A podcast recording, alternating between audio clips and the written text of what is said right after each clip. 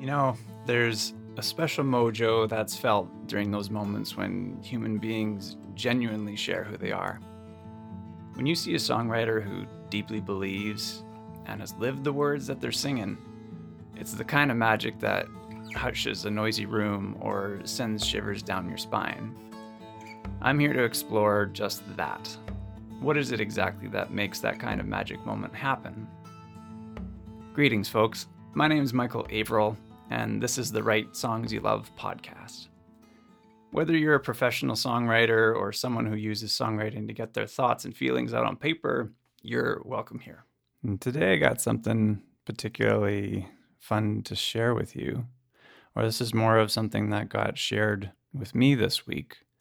I've been taking a workshop through the Akimbo Workshops, which was founded by Seth Godin. That's all about storytelling and building your story skills. And for any of you that know me, you know I love stories and songs. I love stories that introduce songs. If you've been in a workshop, you've had to explain the stories behind your songs because I think that is just such an integral part of the whole experience.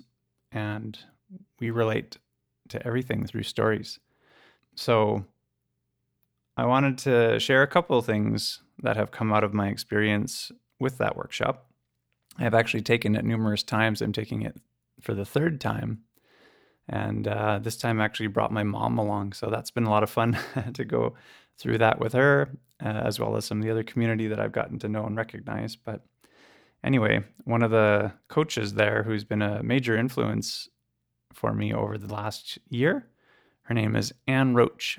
And she said something in a meeting the other day that was really impactful for me, and I wanted to put it out here for the sake of all you songwriters or writers or creative folks alike. See what you think about this concept. I'm still brewing on it, but I think it's just such a, a wise piece of wisdom that she shared through the telling of a story when she was folding laundry and had this epiphany, this big life epiphany about making a change and when I used to be a personal trainer, I remember early on learning about motivation and, and what drives people to come to say, someone like me at the time who was a personal trainer uh, looking for change. So, how it was summarized, and I'll never forget this, is like people generally move in two directions. They'll either move towards something they want or away from something that they don't want. So it's trying to figure out what what the the major underlying motivation is. And when you look at it ultimately a change can happen but how it happens and what's driving the fire is a very different thing. And what Anne said is something along those lines to me. And talking about if you're wanting a change in your life do you just try to create less stress. So by taking away something, but still acknowledging it's there? Or do you seek out and bring in more joy? So more of the positive to balance whatever else is going on. So that's the concept less stress versus more joy. What would you do? Anyway, maybe we'll get Anne on this podcast down the road. I think she would be really fun to talk to and for all of you to hear her stories and where she's coming from. And the reason I'm getting into this today is I think that's just such a great source for writing, for songs, for expression. Because if you can think about, you know, even if you're trying to make things less stressful, really take a look at that and say, how how am I doing that? How am I how does that work for me? Because there might be something worth writing about there that can be a helpful reminder for you, uh, which I think can lead to a really special song, which is what this is all about. Uh, on the flip side, if there's something that really brings you a lot of joy, then why don't, why don't just focus on why? Why? What is so great about that? And you don't have to necessarily analyze it to death. It's more of just write about it. Just if it makes you happy, then just spend more time in the space that makes you happy and think that should lead to to something pretty special. for me in this last uh, couple months, particularly in summer, I've just so enjoyed being on a paddleboard as much as I could on the lake nearby. And I've just started having a song coming out recently, and that's just been really exciting to to process because I know it's going to be a fun one to share. And being able to have a song just enables me to to share stories about paddleboarding, which just takes me back to a really fun place. So that's that's all there really is to it.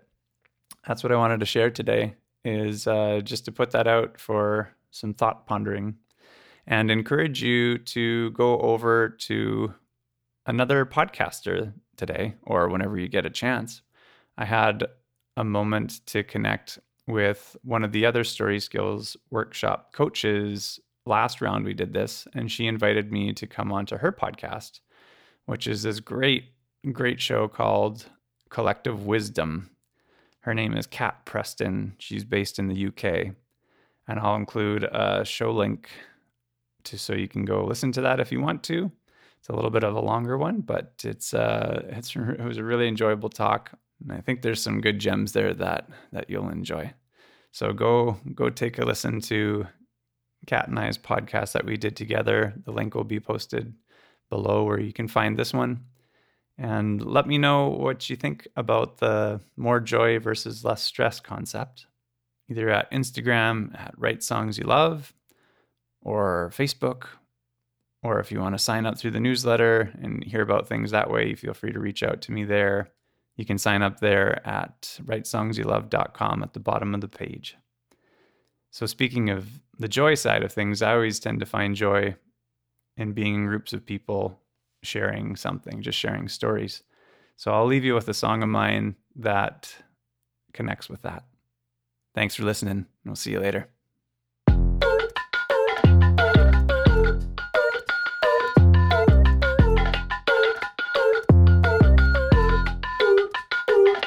Well, it takes one to have a bright idea, two to share the worry. It takes three to split the weight when it's too much to carry. It takes four build a shelter that withstands the weather. Well, anyone can do it alone, but we're stronger together.